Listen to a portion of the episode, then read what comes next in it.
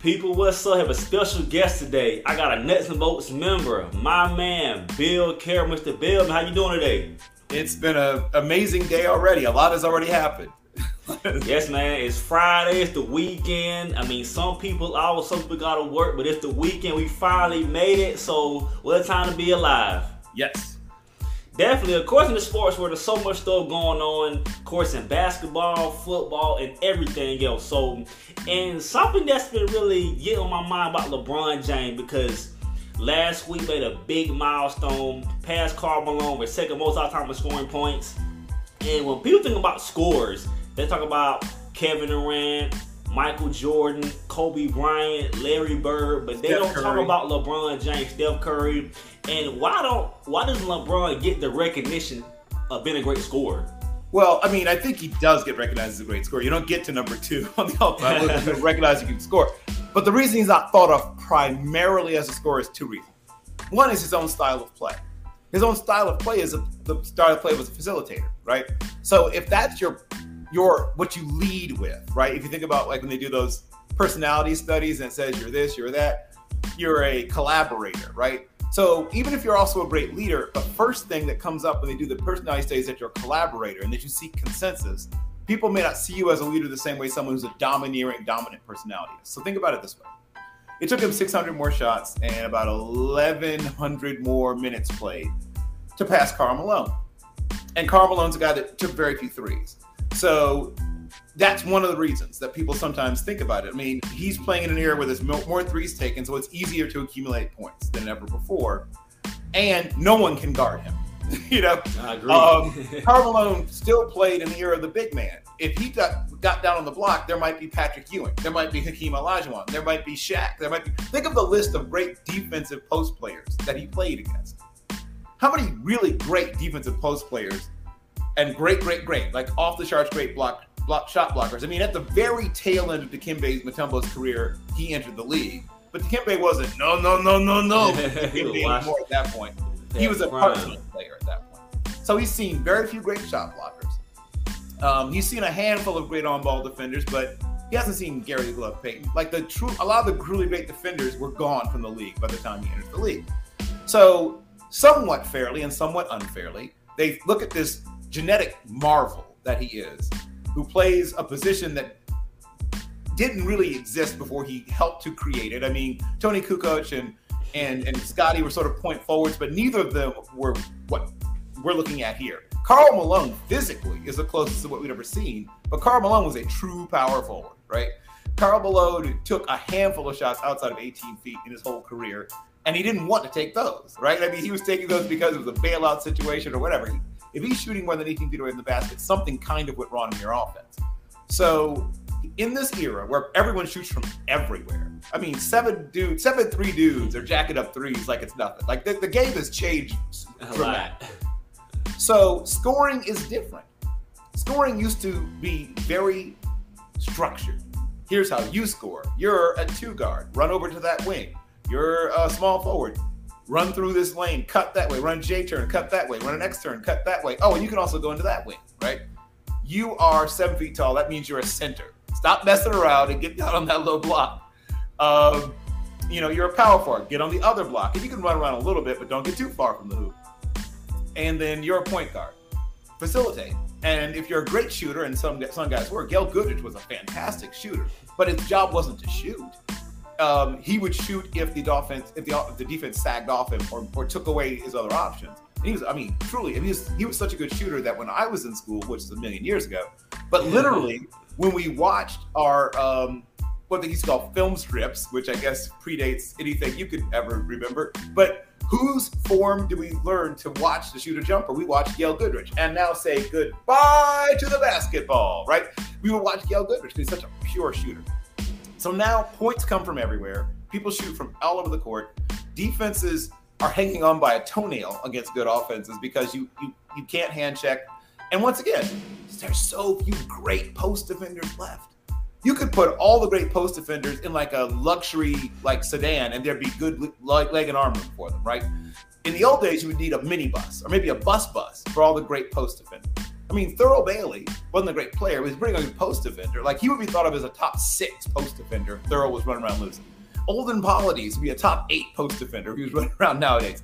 So the the bar has somewhat been lowered. So it's those things together that he took more shots than Karl Malone, played more minutes than Karl Malone to get to the same point, and points can come from everywhere. And he gets to shoot threes, right? In a way that, I mean, what would Jerry West's career look like if they had the three point? Think about Jerry West if they had three pointers. Think about how many points he would have. So people have to take that into account. I agree.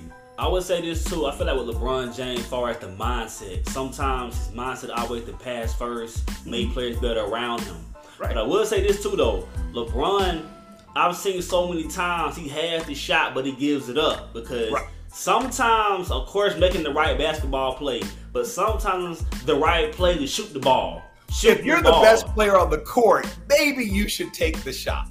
I agree. That's like that's always my issue with LeBron. Sometimes like he'll have a mismatch, like a 20 um 2018 Finals game one. I know game you're talking Great about. game. He had Steph Curry on him. LeBron dropped 51, 8, and 8. He got it cooking. He passed the ball to uh, George uh, George Hill. I'm like, LeBron, you got it cooking. Take him to the basket. He's 6'3", 6'9". Why you passing the ball away? That's my issue with LeBron James sometimes. Like, he has it. He always says, I'm making the right basketball play, but sometimes the right play is for you to sh- The, shoot sometimes. when people remember how they used to compare him to, to Kobe, right? And they would say, now people would use this against Kobe too, because Kobe would never pass in that situation. if you had Kobe's family hostage, he might not pass in that situation, right? He might be like, you know, my family will figure a way to get out of this. I'm gonna take this shot. Kobe always thought he was the best option, right? I mean, even when he was a rookie and he wasn't the best option, he still thought he was the best option. He shoot, he used to shoot Lakers out of games sometimes Yes, Uh, I agree. but and, and even later he sometimes did, but he got you know he got a slightly better sense of what to do when. If you don't want you don't want LeBron to try to be Kobe, but if you had a eight percent more Kobe, he'd be an even greater player, right? Because he would realize, no offense to you, George Hill, I'm by far the best option in this situation. Why don't you go set a pick or something, right? Why don't you go make yourself useful? And I'm about to, you know, we've seen it every time, so many times. But he basically, you know, I'm the Mack truck, you're the fly, right? I'm going to go to the basket, and all none of you could stop me. If the entire team, literally, he, he's was generally one on five is a terrible idea, but we've seen him do it, right? He he can literally go one on five and still score, or at least get fouled. So, yeah. Uh, that's my only real knock on him is, is yeah, could he be a little more aggressive in certain situations? Yes. And that's really all that's lacking from his game. I have a quick question. So, if Michael Jordan played in this era, like far as the rules and Yep. the three point shot, And more three point okay, and all this, how many points do you think Jordan would have had? Because right now he's fifth all time with 32,000 plus points. In this era where defense is not really can't hand check, not very physical. So if Jordan played in this era, because the talk is always Jordan LeBron, Jordan LeBron, Jordan LeBron. Right. How many points would LeBron James, well, Michael Jordan have in this era? He would have MJ. he would have a couple years in his career he'd average 38, 39 points a game in this. I mean, if he had if he had these once again, if someone said the three pointer is an important part of the game, he would go work on it. Like I don't think anybody in the world would ever say that Michael Jeffrey Jordan wouldn't work on anything that would help him to score more points. But the way the game was structured, three pointers were almost like a gimmick, right? In his era. Um, clock's running down, or you need three, or whatever. You take a three, or we're down nine, and there's, you know, one minute and 14 seconds, whatever. Then you would take threes. But threes were not a normal part of your offense until just about really 12, 13 years ago. The threes started becoming normal part of your offense, where you would, you know, Ray Allen and, and you know, and even to a certain extent, going back to Reggie, those guys started to make people see, okay, maybe it's not just a bailout. Maybe it's not just desperation. Maybe we should build it into the offense, not just have it almost by accident. Jordan would work on it, right? Because he went from being a guy who, I mean, he first entered the league, he's not a good shooter. I mean, I, I watched Michael Jeffrey Jordan from when he was coming off the bench at UNC for the which he did for the first about quarter of his uh, first year there. Dudley, uh, for those who remember, Dudley Bradley, shout out to Dudley Bradley, was actually the starter at the two guard at the time, or uh, small forward. Sorry, small forward. because yes, he's played small forward at uh, Carolina. And Dudley Bradley used to to get tortured by by Mike in practice because he wanted to show everybody I should be starting. And you know the mindset he has. He would just embarrass Dudley Bradley, who was a good basketball player. I mean, no, I mean people obviously have forgotten Dudley Bradley, but he's a good basketball player. Then he went to Seattle, had a decent little career, but obviously he's not Jordan. And Jordan wanted to see that. So if Jordan had a hole in his game and someone pointed it out, he would fill that hole in, right? He would he he, went from being a good defender to a great defender. He went from being an eh, shooter to a above average and eventually a very good. He would have gotten to a very good shooter faster, and it would take him more outside shots. So you add another four or five threes per game, and he's going to hit 40% of them, right? Takes five more threes, that's two more. That's average six more points per game. That's so that 30 point, you know, 28 point, now it's 34, right? It's 32, it's 37, right? He's averaging. So yeah, he would have had a year we would have averaged almost 40 points a game, maybe a couple where he would have averaged almost 40 points a game in his career. So yes, you can add another. Well, I mean, I, I'm trying to do the math in my head, but if it's an extra six or so points per game over the number of games he played, uh, I mean, it's in a couple of thousand more points. Definitely, I agree. Um, I feel like LeBron's great, great player, but I feel like with Jordan's era and how he did it, me personally, I can't put LeBron over Jordan. I just can't do it. I mean, LeBron's LeBron, great player, love watching him play. But yeah, Michael Jordan, just Michael Jordan, you know. I don't just, like to even compare the two because they're not really comparable. Like they, they don't play the game the same way. They don't think the game the same way. So the closest to Jordan in terms of mindset and approach to playing the game is obviously the late great Kobe Bean Bryant, who essentially decided I'm going to be Michael Jordan. And lots of young men had that same thought. The, the difference is he almost did it, right? Yeah. Everyone else came up way, way, way, way short. Kobe Bean Bryant came pretty, pretty close. God bless his soul. Uh, so, so to seek that, to seek the pressure of being the next Jordan, right? Because um, LeBron wanted to be the greatest player of all time, but he never said I want to be the next Michael Jordan. The difference is that Kobe embraced the idea of being the next Michael Jordan. I mean, used to we literally do Jordan's moves the way Jordan would do them, right? So that you could the whole lean back thing. I mean, he had he did it all. He did all the the Jordan stuff and wanted you to see I'm doing you, right? He wanted Jordan to know it, right? He didn't. He wasn't shy about it even. It's like, look at me, I'm you. I mean, that was part of his thing, and there's so many different players that are part of what LeBron is. He's just so different because part of what he does is mailman Malone, where it's just I'm going to steamroll through the lane and you know, good luck trying to stop me because I'm essentially an NFL defensive end, right? Who's just six foot nine. But look at look at the chest, look at the shoulders, look at the arm. I mean, there's not another great skilled player who's been built like that in the history of the game who has that level of skill. That's one of one, sui generis, as we say in Latin. Um, in the case of, and then his mindset's closer to Magic than it is to Michael. I agree. Right? So, I mean, if you want to compare his thought process and approach to basketball, don't don't even bring up Michael. Don't even bring up Kobe. Those guys are a whole different kettle of fish. Like they aren't even trying to play the game that, that LeBron's playing. LeBron's essentially creating something different. And now we're going to see a bunch of LeBron. So guys who want to be LeBron. That's the next thing guys are going to want to try to be. You know, I mean, Luka's basically a slightly smaller, whiter, slower version of it, right? Where he's a point power, whatever yeah. forward that you think he is, who can shoot like nobody's business. This is a new thing, or is it's not new now. It was a new thing. Thanks to LeBron, it's not so new. But you're to see kids who are 6'8, 6'9, 6'10, and 230, 240, 250, who are going to bring the rock up, who are going to facilitate, play make, and yeah, shoot, uh, and play and play great defense. That that's LeBron's legacy. That's what he gave basketball.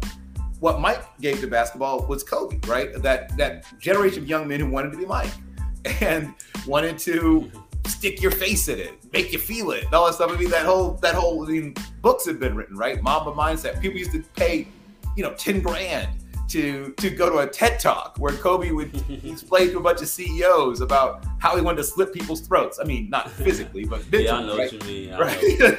That's not really LeBron. Like LeBron wants to beat you, but he's not waking up at three o'clock in the morning. I mean, he's waking up early, don't but he's not you know, thinking about specific guys. Like I'm going to beat this guy. Kobe used to do that. Kobe used to think, this guy, I'm going to embarrass this particular guy. I'm going to make him wish he never picked up a basketball. That's a different mindset. LeBron wants to win the game. He's not thinking, I need to embarrass Terrence Stansbury. I'd be like, that's, that's not even in his mind. Right? He's not thinking I need to make Luka look bad so they'll stop comparing him to me, whatever. Like that's not his mindset. He wants to win the game. I agree. I'll switch it up some. Of course, the NBA is crazy right now with the both conferences. So right now in the Eastern Conference and Western Conference, which team do you feel has the edge? Because so many teams, teams are playing good right now. Boston playing good.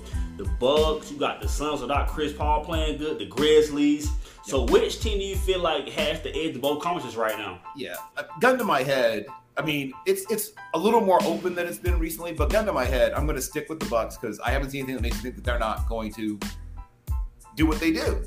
Um, they're a well balanced, well built team. Giannis isn't having to do quite so much heroic activity all the time. When he doesn't have to carry the entire load all the time, he goes from being a really dangerous player because even he's doing everything all the time, he's a dangerous player. When he can actually sit a little bit, maybe get some Gatorade, talk to the coach, you, you know, a little bit like that kind of stuff, and then come back out with a little bit of more air in his lungs and go back to doing what he does. I mean, that's a difficult thing to stop because once again, we just talked about who are the great post defenders. There's only a few left, and the ones that exist aren't quite athletic enough to stay with him, right? So he can score on almost anybody one on one, right? Down on down low, and he keeps trying to add the three pointer to his game. God bless him. Um, and to his credit, he has improved year over year over year. I still wish he didn't take so many of them, but I know it's the era that whatever, and you, everyone wants to shoot threes. But uh, and then the Suns. I mean, anyone could come out of the West. I mean, not anyone, but a bunch of teams could come out of the West. But when I look at the Suns, to do what they're doing without Chris Paul, and they're getting Chris Paul back. I mean, how can you pick against right? what, what would make me say somebody this team is going to beat the Suns in a in a series? I can't find a single team where I feel confident is going to just climb over the Suns. I can't think of anybody. They're playing great. Um, Devin Booker, he's putting the league on notice. Hey, without Chris Paul, I'm still that dude. Right. And with the Bucks, man, to be honest, in my opinion, I feel like with most teams, they are the champs. They're the best team. The playoffs in the seven game series, when it matters most, can you beat the Bucks in the seven game series? I, I can't say this though. Boston has been playing great the past couple yep. of months. Yep. I would say the Nets got Kyrie back full time now. I mean, the mandate has been lifted, but right. I will say this about Brooklyn. Perfect timing, right? Perfect timing, but they're very thin far as that big man situation. And then with Ben Simmons, it's yep. I I have no idea with him because it Nobody seems like does. he's not going to play because and I, I don't understand how you got back problems and he hasn't played all year. And I have no idea. That just surprises me. Like they're kind of like how he not playing still? Like, what's the issue? And so, and then with Golden State Warriors, Steph Curry's out around with a foot sprain, and then um, I'm still hoping, but we don't know right now how the serious that injury is. I don't think it's serious, serious, but he's still out right now. I mean, he'll be back in time for the playoffs, and maybe a little bit before that to try to get his legs back under him. But it clearly was going to make it more challenging for them. They're going to slide down a little bit, probably. Yeah, I agree. I agree. And then with the Grizzlies, they beat the Nets a couple nights ago without Ja Morant, and they're they got a young team, a ton of depth. They got some grit. They are not scared. They got length. They got athletes. They, they have scoring from three different, maybe sometimes four different parts of the, of the court. They have good, good leadership, good young leadership, right? I mean, they're they're. If you look at the Suns, they're this is they're basically headed on that same trajectory, right? If you say, look at what the Suns looked like a couple years ago the Grizzlies look a lot like what the Suns looked like a couple of years ago. I agree. They're one or two players away, in my opinion, from being problems. And they're dangerous now, but think about them with one or two more good players. They, they. I will say this about this. I'm about Ja Morant. Ja Morant is 22 years old. Like when when players like Steph Curry came in the league, he wasn't no Ja Morant. Uh, like um, Ja, he had the ability and maybe, maybe next year, we may have a conversation. Is Ja Morant the best point guard far as in the, the league? Because what he's doing and how he's leading the Memphis Grizzlies. Because before Ja Morant got there, of course they had Z, uh, Zach Randolph, you had Mike Conley over the years, but they weren't like this.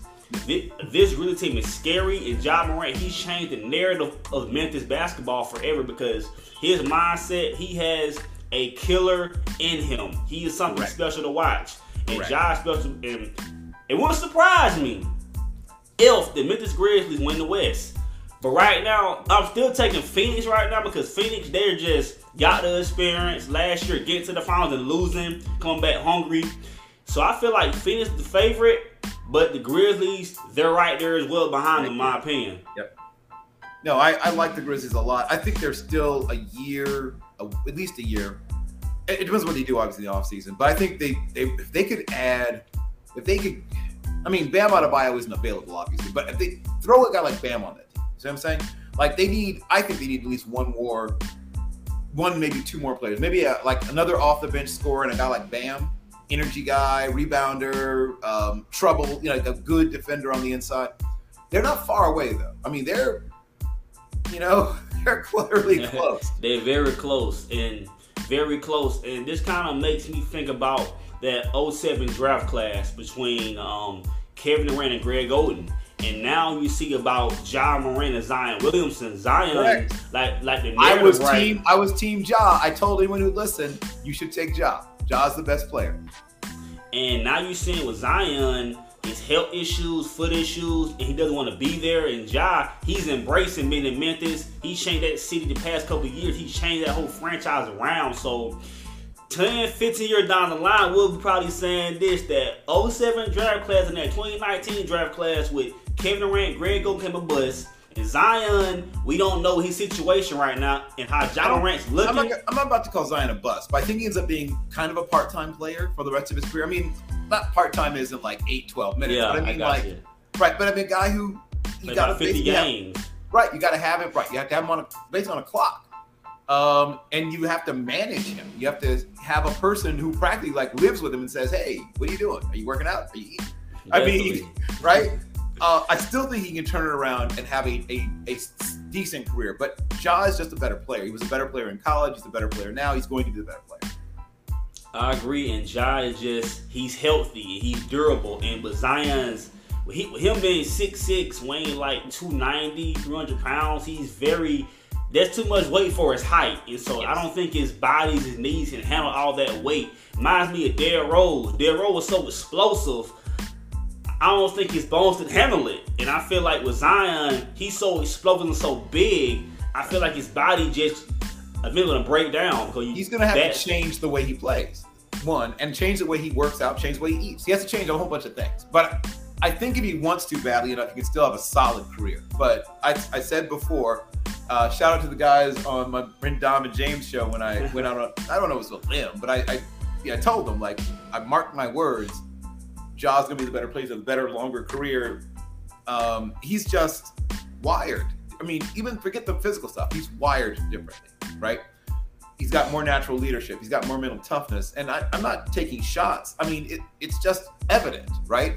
I still think that you can still save Zion if Zion wants to be saved, right? He can still be saved as a player, not as an all-time great or anything. No, but he can be a really solid player, contributor. He could be a guy who's your second option on offense and a, a solid on ball and, and post defender who gives you, you know, 24, 28 minutes a game. Um, and you just manage his weight, you manage his playing time, and you manage his mindset. I agree. Got to change to the football real quick. Um, definitely the football. This off season been probably one of the best ever by far. by far, with so many different teams going trades, Yep. New additions, you know, yep. far definitely the AFC. So the AFC with all the new addition with Russell Wilson, Deshaun Watson, and so many players switching teams. Which team in the AFC do you think has the best offseason so far? Because right now, I'm ready for football to start because this is gonna be very fun to watch this year because this is like then with Tyreek Hill going to the Dolphins, leaving KC, and with just how the Chargers at Khalil Mack at a cornerback, they it's like right now. Who do you think had the best offseason season for the AFC so well, far? You, you just said the name, the Chargers. I still think the Chargers aren't done. First of all, I don't think they're done. I, I mean, they're done with like the big splashy big names, but I still think they're going to add more depth. And obviously, the draft hasn't happened yet. So, assuming the Chargers draft well, assuming that they plug a few the few remaining holes with you know quality depth. I mean, it's going to be gladiator school in the AFC West, right? Yes, because the Raiders are a team that's going to probably be a 10, 11 win team. The Chiefs aren't dead, right? They oh, took a little step back, but they're not dead. I mean, there's not a bad team in the. I mean, the Denver is going to be improved. Everybody's there might be everybody might is going to flirt with the playoffs. Three of them might make the playoffs. I mean, they literally might have three teams in the playoffs. They're, this, it, the AFC West is going to be so much fun. People were like joking around about how I signed up for the AFC West channel. I just want that, right? Um, I just want to watch all the AFC West games all season long. You know, give me that. Give me AFC West ticket, right? Get on that, uh, DirecTV. So the the AFC West is going to come down, I think, to two things. One, injuries, like so many so many times it does. Which team avoids clusters of injuries at key positions, right? Um, so obviously, an injury to a position like quarterback can derail your entire season. But even if you have, you know, remember not too long ago when the Eagles were literally calling guys up off like other teams' practice squads and starting them three, four days later, yes, and then sir. they would lead the team in receiving. Um, hey, Zach Pascal, you know, what are you doing, Greg Ward? Um, they were like literally calling up dudes from their own and other teams' practice squads, and they were starting and you're playing and playing well in some cases. That can happen where you just lose everybody at one position. We've seen it happen. We've seen teams lose their entire, you know, both their corners. We've seen teams lose both their starting, right? The Chiefs, right, prior to the Super Bowl, lost both their starting tackles. Clusters of injuries at key positions can derail your season. And then last but not least, um, just flat out boneheaded mistakes. Uh, we've seen young coaches like Brandon Staley, and sometimes even veteran coaches like Andy Reid, occasionally just not make the right decision at certain times.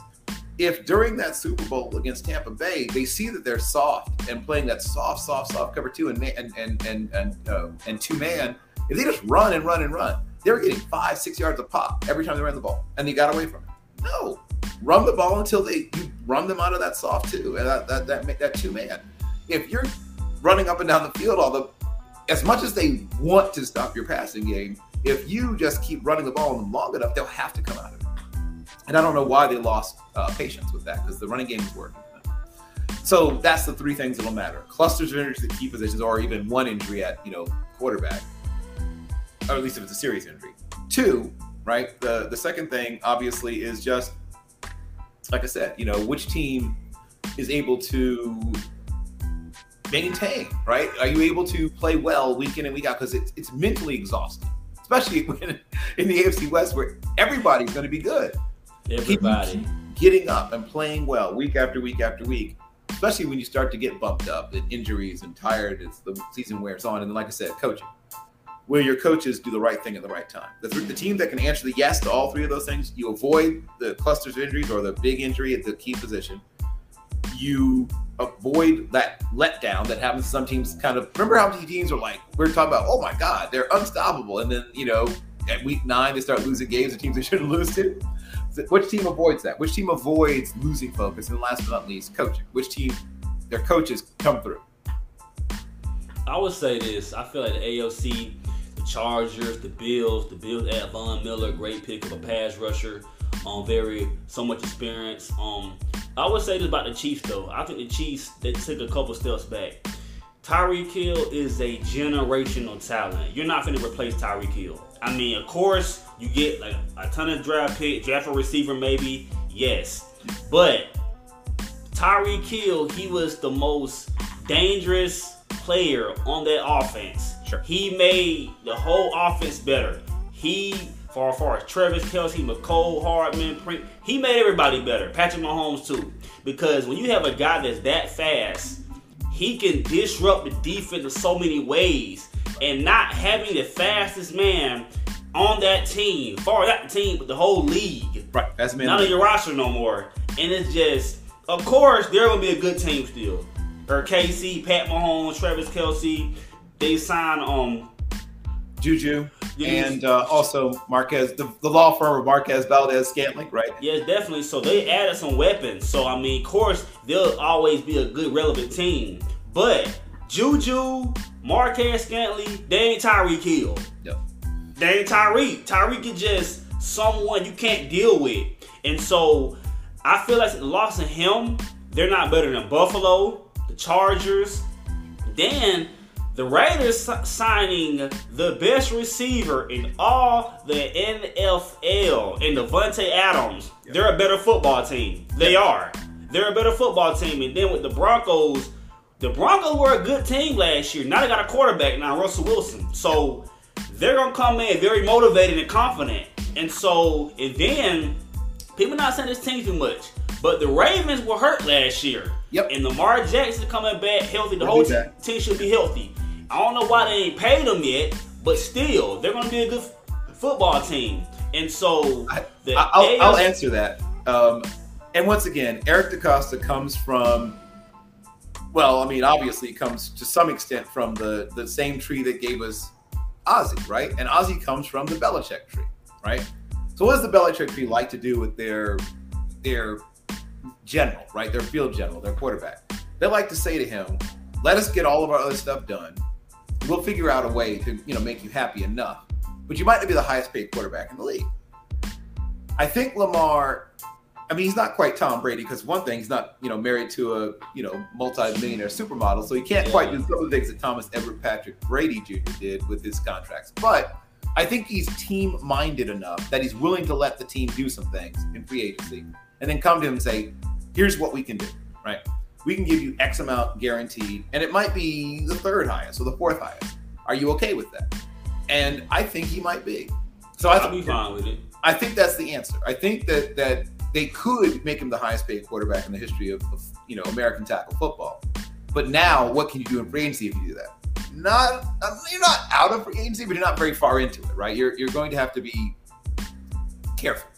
Uh, some might say almost miserly in what you do in free agency. If you want to be able to be flexible what you do in free agency, and you still have to sign draft picks too, people. People sometimes forget. Like I know, I know how fans get all excited. Like, why aren't we spending more in free agency? I mean, you realize the draft is coming too. Like those guys also get paid. Maybe not quite as much, but you, you know, just for those. and this might be something that people aren't aware of. Signing bonuses have to be. You know, you pay the salary as it goes, but signing bonuses have to be in an escrow account at the moment the contract is signed. That money has to be put where it is. Has to be sitting there, and you you know you've lost that money. Not lost that, but that money is locked basically, right? So all signing bonus money sits in that escrow account. That's what the real story behind the Khalil Mack deal when Khalil, not the most recent one, but the one where he was leaving the Raiders, was that the Raiders wanted to sign it, but they literally didn't have a liquid capital to, to put the signing bonus away. They didn't have enough to put away in the escrow account, right? People have to realize that, you know, even though this the salary cap goes up every year, and you know, but it, and some teams, quote unquote, game the cap, but it's a temporary thing. You're kicking that can down the road.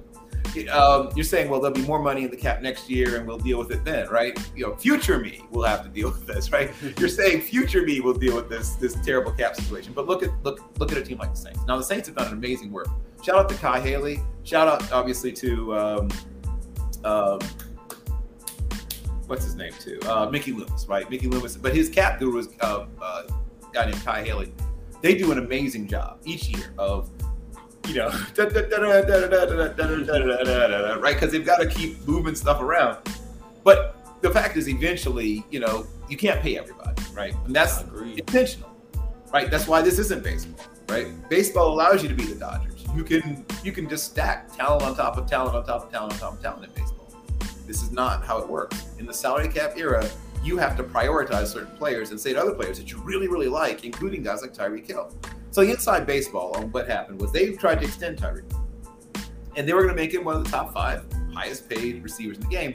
He looked at Davante Adams' extension and said, "That's what I want, plus a little extra." They were like, "We can't do that, Tyreek." I mean, I don't know if you've heard, but we gave half a billion dollars to our quarterback. um, and I was saying that was gonna be the reason why they were split up because they paid Pat Mahomes so much money in the long term. But he's Pat Mahomes, yes, but I feel like you can't pay everybody. You can't pay everybody, right? They said we can make you one of the top five paid receivers in the league. Said, no, no. I said I, number one, and they they tried to negotiate and get closer together. They couldn't get close together enough. They gave him, you know, permission to seek trades because they realized it wasn't going to happen. They weren't going to close the gap between what they could afford to give him and still be able to sign other players uh, and what he wanted. They couldn't make him the highest paid receiver in the league. They couldn't. It wasn't going to work. It's a business after all, but it's all said and done. And so they said, you know, find the best deal you can. They found two deals. In fact, a really good deal came back from the Jets, but the Jets were going to have to pay like what I call the Jets tax. You know, he's going to charge them a little extra. Yeah. Yeah, you know, if I, if I were to come here, you got to pay me a little extra. And he was like, the, uh, Joe Douglas, to his credit, said, no, we're going to pay you this deal, which is a very good deal. And they were going to give up a lot to the uh, uh, to the Chiefs in, in exchange. But Tyreek, when it came down to it, looked at the two deals, even though it was slightly more money in the Jets deal, and said, I'll be happier here. They're closer to being a contender. I would prefer to be in, in Miami. And that's how that deal went. Yeah, I would say this though. Um, in Florida, no state tax. Living in Miami, and you got getting paid top dollar. I Right. put no blame, shame on Tyreek Hill. Get your money, man. Get your money. Living in Miami, South Beach. Yep. He's from the crib, from a He's from- hometown, Tyreek exactly. Hill. So, hey, praise to you. But Yep. hey, So- I don't blame no play getting their money. Yep. So yeah, that's what what turned it for him was being able to go home. As you said, the fact that the difference in money is slightly negated by the not having a state income tax. Uh, so yeah, that's what eventually pushed him to sign with them as opposed to the Jets. And, and once again, the fact that the Jets are not yet a super attractive spot for free agents. I agree. Gotta go to that college basketball, man. It's March Madness. I know you've been watching it because I sure have myself. Um, has the March Madness has it lived up to the hype? Because It's I've been, watching the games, the good games. it's been better than most years actually. It's been better than most years. Um, it's been competitive with a few you know a few blowouts mixed in, but competitive across the board. Um, a lot of the blue chips who didn't play like blue chips throughout the season suddenly got their act together. Carolina, I tried to tell people Carolina's going to make it to the round of eight. That was my prediction, um, and I feel good about that. We'll see how it plays out. Um, Duke has exceeded a lot of people's expectations. A lot of people have them getting knocked out by Texas Tech. And Texas Tech is a really good program. They're going to be here. They're, they're not done. They're going to be back. Like that's a good program. They're going to be here for, for a good long time. Uh, and obviously the great stories like St. Peter's, right? I mean, everyone loves to a 15 seed make a deep, deep run. That's awesome. I mean, it's like I remember watching this is before your time, but watching Mouse McFadden at Cleveland State, the Vikings go Vikings at Cleveland State um, with uh, Mouse McFadden, Kevin McFadden. Uh, look him up later. Watching Iona with Steve Burtt with two T's, two T Steve Burtt, B U R T T, right? Making a deep run. Uh, once again, way before your time, Um, but uh, Yes, but yeah, you can see these these these these teams that people are not very familiar with go deep. And then I'll, I'll mention one other, like uh, you know, my, my behold the being gold, Norfolk State, right? Uh, getting a win in the playoffs a few years back. So it's always cool to see, you know, these teams that have you know 1,100, 1,200 undergrads in enrollment. And you know, only play a handful of sports. You know, they have like women's soccer, men's soccer, basketball, tennis. You know, no football team. Uh, you know, uh, it's great to see these programs that most people, and it's going to be great for St. Peter's because I guarantee you there's an uptick in undergraduate applications because of this, right? Uh, this little school in New Jersey that a handful of people had ever heard of before this are now going to get, you know, I mean, I'd love to see ESPN do game a basketball game day from there, right? I mean, it's, it, I hope that this is a, gives them a bump, you know, for the long term. So yeah, it's been fun to watch. Um, I mean, Houston's a dangerous team. I don't know why they were seated where they were. Like, what, what, what? Like, I never got Houston's seat in the first place. Like, what, what are you watching? Houston's a really good team. Why are they seated so low? The seeds were weird. That's my only complaint. The seeds were so weird this year, Chris. Like, I don't know what's up with the seeding this year. They were seeding really good teams, like down. So the number of upsets is at least part because of that. Because so many really good teams have weird, odd low seeds. I don't, I don't, I don't get it. Yes, sir. It, and last night, Gonzaga lost and Arizona lost. Top Yep. two number one seed both lost. Yep. Um, watched both of those games. I watched the Duke game too. Um, you know, them beating. I think they believe they beat uh, Texas Tech. Texas Tech. Yep. And so great games from both all, all the teams. And one storyline that may happen. I ain't saying it will happen, but say if it does happen. It's Coach K's last year. I'm just saying. Are you, are you saying it's K a, like a professional year. wrestling kind of thing? You think maybe the They made Duke. I wouldn't be surprised if Duke go to a Final Four or to a championship. Cause this Coach K last year, they playing for Coach K. It wouldn't behoove me. They're in the Elite Eight now. It wouldn't shock me. This happens. I said as soon as it Somebody started, makes a phone call. Somebody makes a phone. I said I, I wouldn't be shocked if if Duke go just because they playing for Coach K and that's motivation for the players to win for him. I mean, it's his guys last year, so what if he went like last year and Duke win, wins it all? That'll be a great storyline, Yeah. great narrative to see. Duke has enough talent. Uh, they haven't always played well, but they seem to, as you said, they seem to pull it together. I've seen them lose games they had no business losing, right? Uh, and so now they're playing the way that people thought they would have played the whole season long. Is it sustainable? We're about to find out. Right. We're about to find out. Uh, all the teams that are left at this point, even the lower seeds, are all really good basketball teams. Like I said, the seeding is kind of wacky to me. I, I didn't understand the seeding, some of the seedings.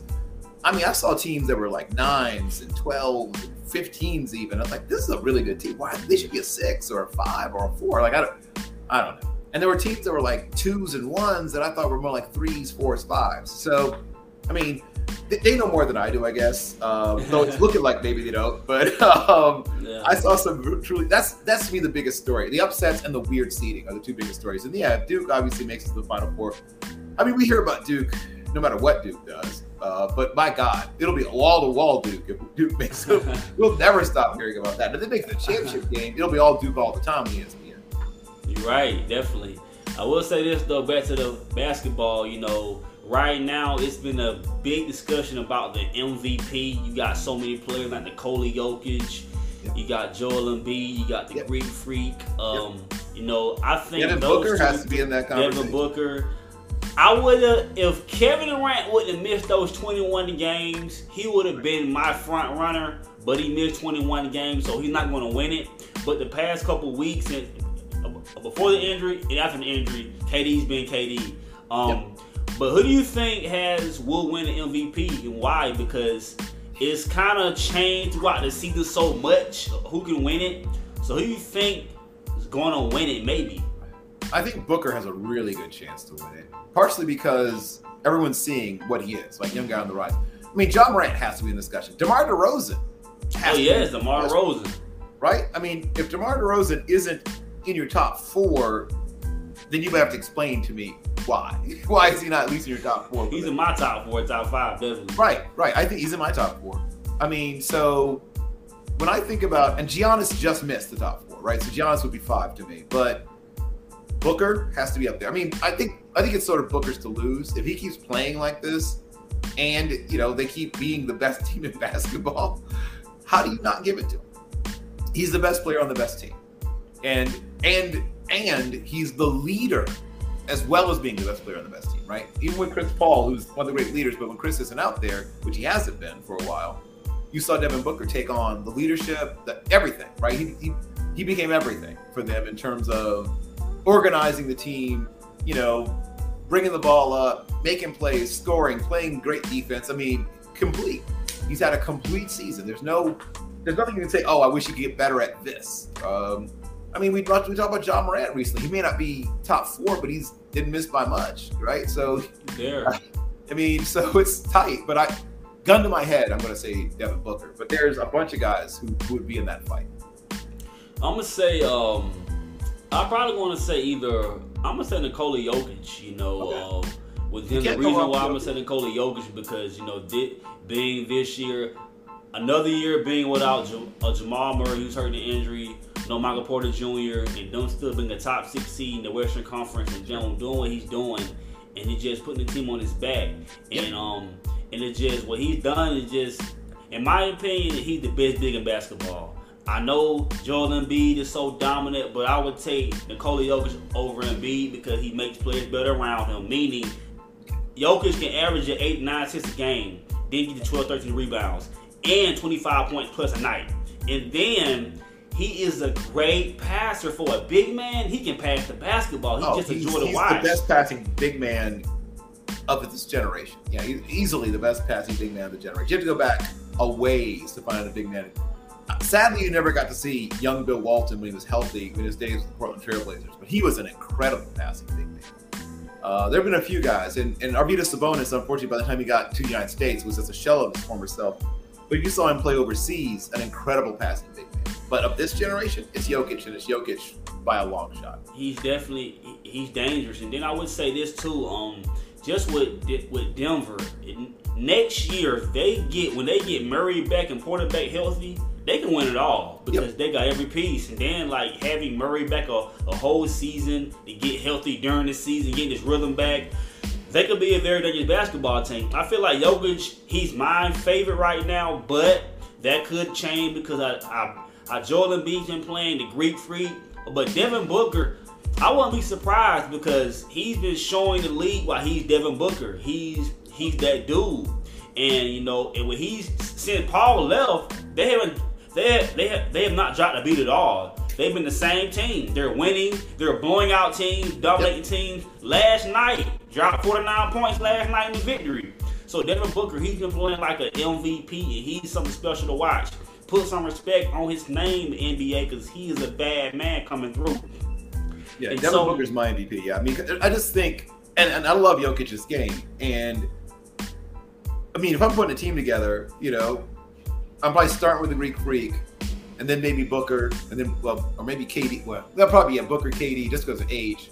Booker, then KD. Jokic might be like my, oh right, LeBron. So maybe my fifth player I might take. I was just drafting from every player in the league. He might fifth, sixth. He's in that top top group amongst the best players in basketball right now. I just think that Booker's ability to take over games against anybody. You know, um, like there's nobody who can do anything against him. I mean, he's just so his game is he's so even when he was his game wasn't as well rounded as it is now, he was able to get a lot done. And Ja Morant's on that same trajectory, right? Ja is on that trajectory where another year or two, I mean, as you pointed out, he's so young. 22. I mean, think of what 25 year old Ja Morant might look like. He, gets, he keeps getting stronger. He keeps adding to his game. It's I special. Mean, it's scary. Ugh. It's dangerous. You know what? Yes. Right. Ja's a top eight to six player already, and he's just figuring, beginning to figure it out. This is a really good time to be a basketball fan. it is great time. Then you have players like Luka Doncic, who's he's a bad boy. You yeah, he's him. a top ten player. Yes, uh, it's a joy to watch right now in the age of basketball. You know, and then seeing LeBron James, 37 years old, averaging 30 points a game in year 19. That's just uh, we've never seen a guy that be this late in his career doing this. Playing so that way at this point in your career is a once again he's doing new things. The, the, he's created a position right that other players are trying to fill, and like I said, you know, he saw point forwards before, but he's a power point forward, right? I mean, Toni Kukoc was tall, but he wasn't power, right? He was yeah, finesse. I agree. Uh, Scottie was, you know, a small forward, point forward but to be a power forward, point forward, the way that he's doing it, and we'll see other guys do it now, but he created that. That's all LeBron. LeBron's legacy. LBJ.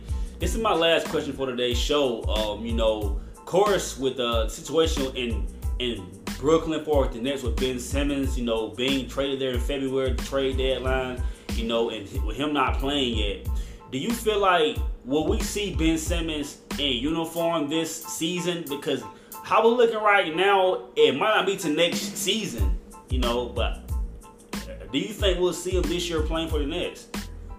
I mean, I, I can't say definitively no, but it doesn't look, I don't like the odds. Like, if you're giving me even odds, I'm not making that bet. I want you to give me something. I need, give me 70 30. You know, you know, yeah, now I, I put some money down. Um, I, I don't like the chances of him playing. And if he does play, how well will he play? He hasn't played in a minute, Chris. You know, yeah. And I mean, I've seen his workouts. He's not going full speed. I mean, nice. from what I see. So he's not close to being ready to play, as far as I can tell. Like maybe some top secret stuff in the lab that I'm not seeing. But the stuff that's out there looks like he's just kind of like going you know, through the motions. Yeah, right, exactly.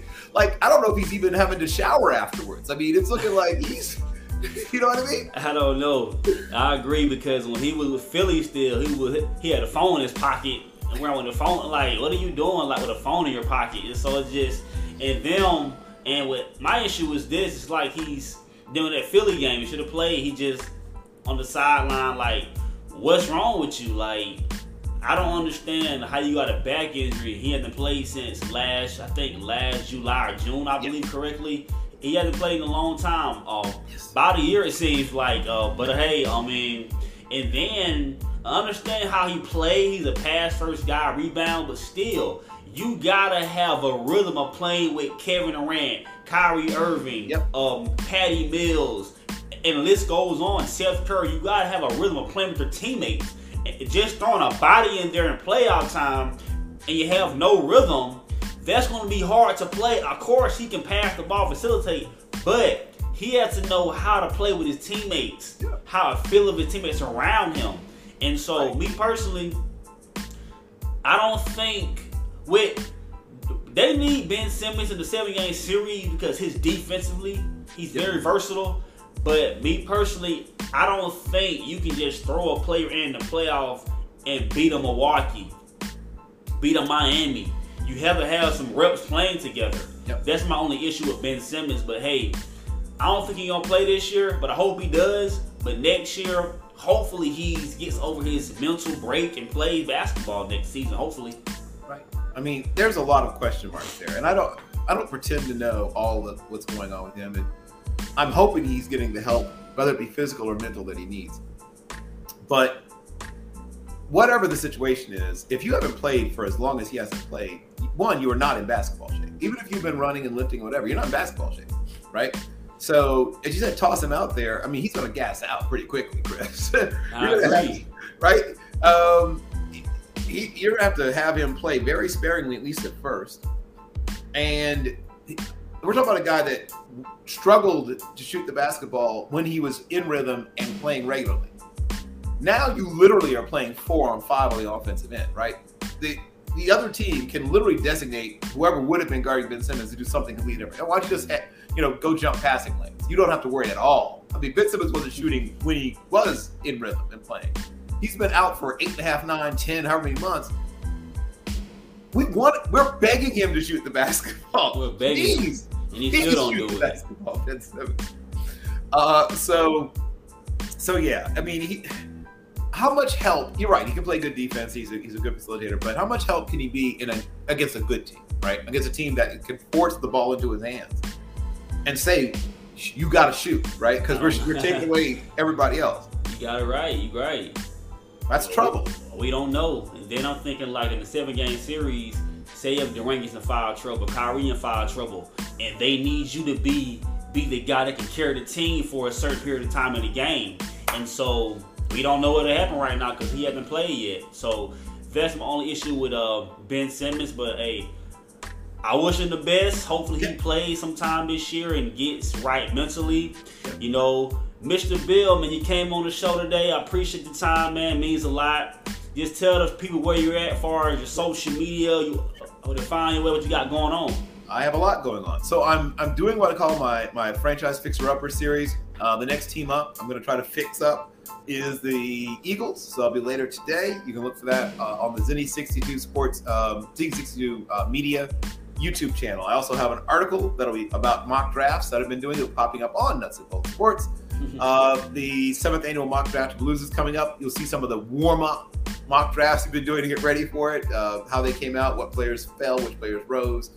And uh, you can find me either on, if you're looking on the screen there, at 11 Bravo 138, or if you want to go to my backup uh, account, there's at capital B, capital C, A double R, O double L 138, at B Carroll 138. And uh, I'm tweeting out a bunch of stuff about scouting and what's going on in free agency and all the other stuff that we're talking about. And it's this is my one of my favorite times of year because I, I love the off season and then the draft is my favorite thing. I mean, I I've been obsessed with the draft since long before you were born, Chris. And uh, and I, I wrote my first um, article about the draft coming up towards the '83 draft, which of course was a draft that had all those great Hall of Fame quarterbacks. And, Eric Dickerson, and so it was a great time to be getting interested in the draft. But Yes, uh, yeah, that's what's coming up. Well, people, this is Nuts and Bolts Network show. Shut up and listen. People on your boy Chris J. I love y'all. Mr. Bill is here. People, we love y'all. We out. Peace.